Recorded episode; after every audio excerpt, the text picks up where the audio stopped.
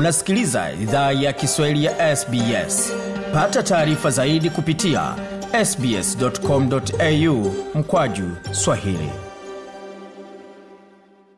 Karibu tena katika makala idhaa ya Kiswahili ya SBS. Uko na migode migerano, tukuletea makala haya kutoka studio zetu za SBS na mtandaoni anaonemba ni sbs.com.au mkwaju swahili. Kwa sasa tuangazie swala zima la kuhama kutoka jimbo moja kwenda lingine.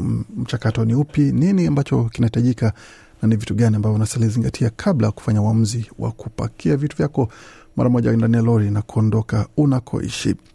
Kila mwaka mamia ya maelfu ya Australia huhama kutoka jimbo wanakoishi kwa sababu za kazi, elimu, maisha, familia au msaada bora wa jamii.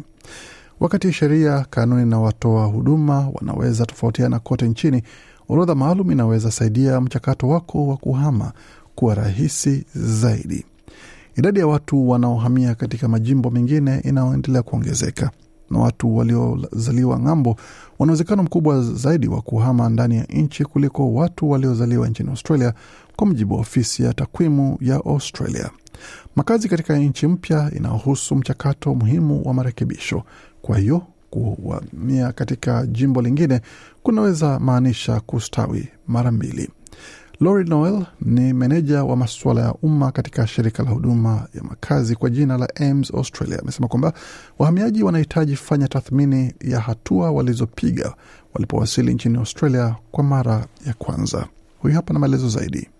Australia is a federal nation, so all of the states have different systems, services and laws. Anasema Australia ni nchi ya shirikisho, kwa hiyo mikoa yote ina mifumo, huduma na sheria tofauti. Kwa hiyo vitu vingi ambavyo wahamiaji wamepanga walipowasili mara ya kwanza nchini Australia katika majimbo, moja ya majimbo pengine inastahili pangwa tena wanapohamia katika majimbo mengine. Orodha yako ya kuhama inastahili jumuisha kusajili mabadiliko ya anwani yako na idara za serikali, benki, mamlaka ya usafiri wa wilaya na watoa huduma wengine. Bwana Noel amesema kwamba mageuzi mengi yanaweza fanywa mtandaoni pia na Firstly, and probably most obviously, there's the change of address.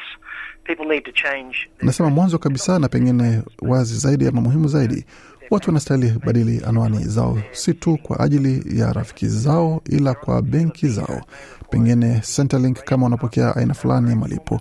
Kama wako nchini kwa viza fulani, inaweza kuwa muhimu kuarifu idara ya uhamiaji kuhusu anwani yako mpya.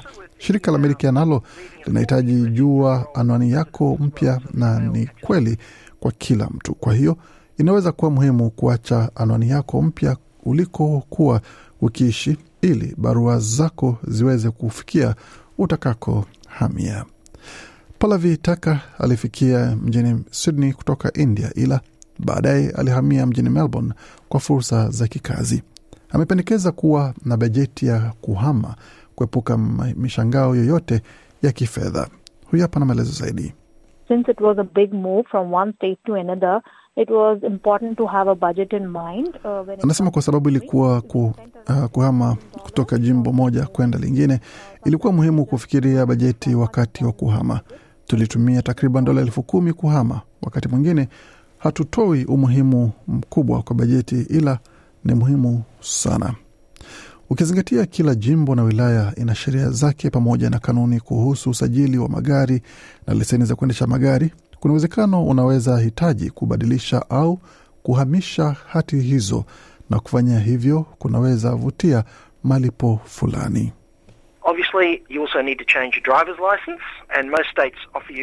Bila shaka unahitaji pia badilisha leseni yako ya kuendesha gari, na majimbo mengi hukupa miezi mitatu kufanya hivyo. Na kuzungumza kuhusu usafiri, bila shaka sheria za barabarani ni tofauti katika kila jimbo. Victoria haswa ni jimbo la kipekee kwa sababu ya idadi ya tram ambazo ziko barabarani. Kwa hiyo ni muhimu kujua kuhusu sheria za barabarani unakoishi. Pia mifumo ya usafiri ya umma ni tofauti.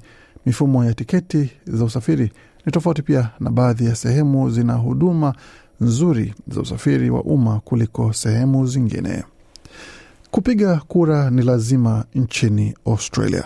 Kila wakati unahama, lazima ubadilishe anwani yako katika sajili ya kupiga kura, au jina lako linaweza ondolewa na hautaweza piga kura.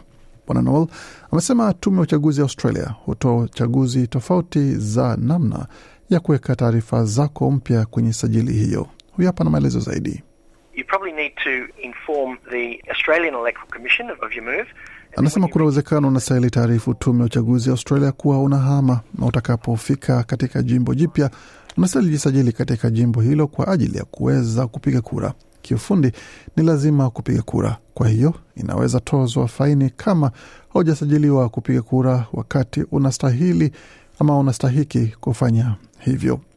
Australia ina mtaala wa kitaifa bila kujali unakoishi au aina ya shule unakosomea.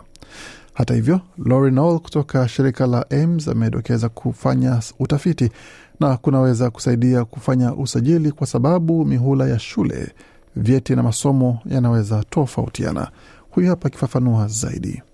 If you have kids or even if an adult is involved in training or education, it's worth Anasema kama na watoto au kama mtu mzima amejisajili kufanya mafunzo, ni muhimu kuwa na uelewa wa mfumo katika jimbo unalohamia. Kwa mfano, shule katika majimbo tofauti zina mihula na likizo zinazotofautiana, huwa pia zinatoa mafunzo tofauti. Kwa hiyo ni muhimu kuelewa hilo pia. Palavitaka amependekeza pia kuwasiliana na kampuni yako ya bima kabla uhame, kwa sababu malipo na watoa huduma wanaweza tofautiana kutoka jimbo moja kwenda jimbo lingine. Huyu hapa tena We realized that the insurance company, the health insurance, charge more because of the Victorian laws and. Anasema tuligundua kuwa kampuni ya bima bima ya afya zililipisha hela nyingi kwa sababu ya sheria na kanuni za Victoria. Wanastahili tazama wanaokupa huduma wote wanaofanya kazi katika majimbo moja kama wanaweza kupa huduma kama hiyo katika jimbo lingine pia, kwa sababu huduma kati ya majimbo zinatofautiana na uendeshaji hutofautiana pia.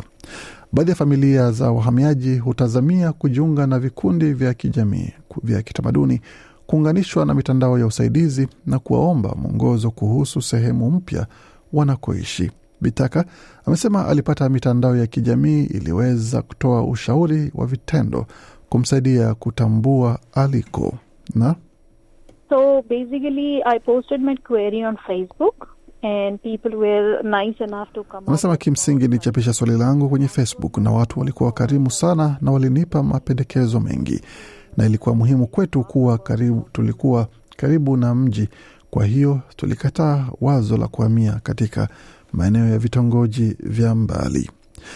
Mbali na makundi ya jamii, Bwana Noel amesema kwamba huduma za makazi na vituo vya rasilimali za uhamiaji navyo pia vinaweza toa msaada kama anavyoelezea hapa. Government has a uh, translation and interpreter service that's available and free. Anasema serikali ina huduma ya kutafsiri na ukalimani ambayo hutolewa bure kwa watu. Watu wanaweza pata huduma hiyo pia mtandaoni na ukiwasiliana na mashirika ya rasilimali ya uhamiaji unakoishi au mashirika kama AIMS jimboni Victoria yanaweza kusaidia na maswala haya. Ni muhimu kukumbuka kuwa Australia ina baadhi ya sheria ngumu za karantini duniani na sheria hizo pia hutumiwa unapohama kutoka jimbo moja kwenda jimbo lingine. Inapendekezwa kutohama na mimea, baadhi ya bidhaa za wanyama na vifaa vya kilimo ambavyo huenda vinaweza pigwa marufuku. Kwa taarifa zaidi, tazama tovuti ya karantini ya majimbo ya serikali ya Australia ambako utapata maelezo zaidi kuhusu eh, hayo yale ambayo unasalifanya. Kwa makala na mengine mengi zaidi tembelea tovuti yetu anaone ambao ni sbs.com.au mkwaju Swahili. Makala aliandaliwa na waandishi wetu Harita Meta na Gode Migerano. Hii ni idhaa ya Kiswahili ya SBS. Penda, shiriki, toa maoni. Fuatilia idhaa ya Kiswahili ya SBS kwenye Facebook.